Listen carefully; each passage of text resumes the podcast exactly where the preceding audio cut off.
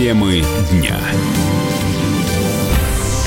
Роман Голованов у микрофона. И давайте к другим темам дня. Сегодня состоялась пресс-конференция председателя партии «Новые люди» Алексея Нечаева и кандидатов от новых людей на предстоящих региональных выборах.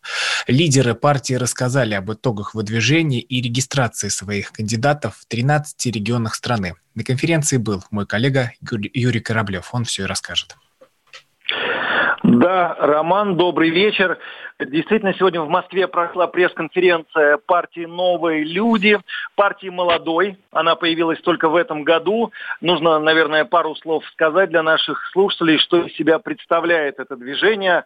«Новые люди» позиционируют себя как партия конструктивной оппозиции, партия развития и созидания, которая реализует растущий запрос общества на обновление и перемены.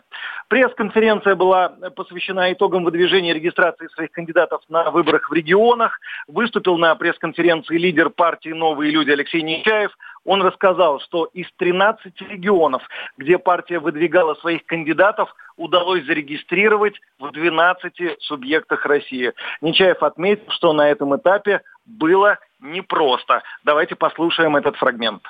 Очень много сложностей и таких барьеров для того, чтобы новые партии могли тоже войти в эту конкуренцию со старыми партиями.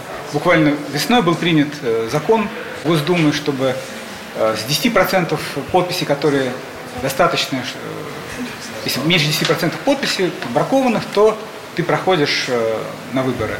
До 5%. Вот с тем, как придирчиво смотрит избирательная комиссия на каждое слово, с тем, как много ну, вносится искажений переносе с бумажных носителей на электронные, конечно, это норма практически запретительная. Это не считаю, что хорошо. Выступали сегодня и кандидаты от партии «Новые люди» на предстоящих региональных выборах. Вообще партия «Новые люди» планирует участвовать в выборах в Новосибирске, в Воронеже, Рязани, Калуге, Костроме и других городах. Так вот, сегодня здесь на пресс-конференции в Москве было три представителя новых людей, три кандидата в депутаты. В частности, по одномандатному округу в Новосибирске до выборов не допустили Светлану Гердюк. Она рассказала, что определенный процент подписей, которые она собрала, забраковали. Мы сдали все в срок, сдали вовремя, это было 1600 подписей для законодательного собрания. А, после этого меня пригласили на комиссию, и в течение четырех часов при мне а, просто ну, до, до каждой точки, в каждой подписи мы разбирали это все. Было очень много всевозможных, э, ну, я бы назвала даже, наверное, это придирки, хотя это в рамках, скорее всего, законодательства, я так понимаю. Но я была с юристом, и мы, в общем-то, даже не смогли слова вставить. На любой наш э, попытку нашу что-то сказать, нам говорили, не нравится, идите за дверь. И там пишите заявление. Даже представители власти умудряются совершать ошибки, и тоже были какие-то неточности. А после того, как я уже уехала, мне перезвонили, попросили вернуться через 10 минут. Э, на мой вопрос, что случилось, мне сказали, у нас э, плохо распечатались документы, поехала колонка, вам нужно вернуться, переподписать этот документ. И когда я вернулась и спросила, как вообще такое возможно, знаете, что мне ответили? Мне ответили, ну, мы же люди, мы можем ошибаться.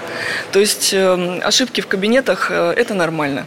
А какие-то помарки, ошибки на улицах у обычных людей, которые торопились, которым просто нет, не было до нас вообще никакого там времени, возможности с нами пообщаться. Нас забраковали. Ошибки совершать простым людям нельзя. Светлана Гердюк не проходит лично, но может пройти в законодательное собрание по партийным спискам. По словам Светланы, теперь вся ее работа направлена на, на это. Я напомню, единый день голосования состоится 13 сентября. Я задал вопрос представителю партии, который приехал из Белгорода. Это Алексей Стоин. Много ли сторонников у партии в регионе и кто эти люди? Вот что он ответил.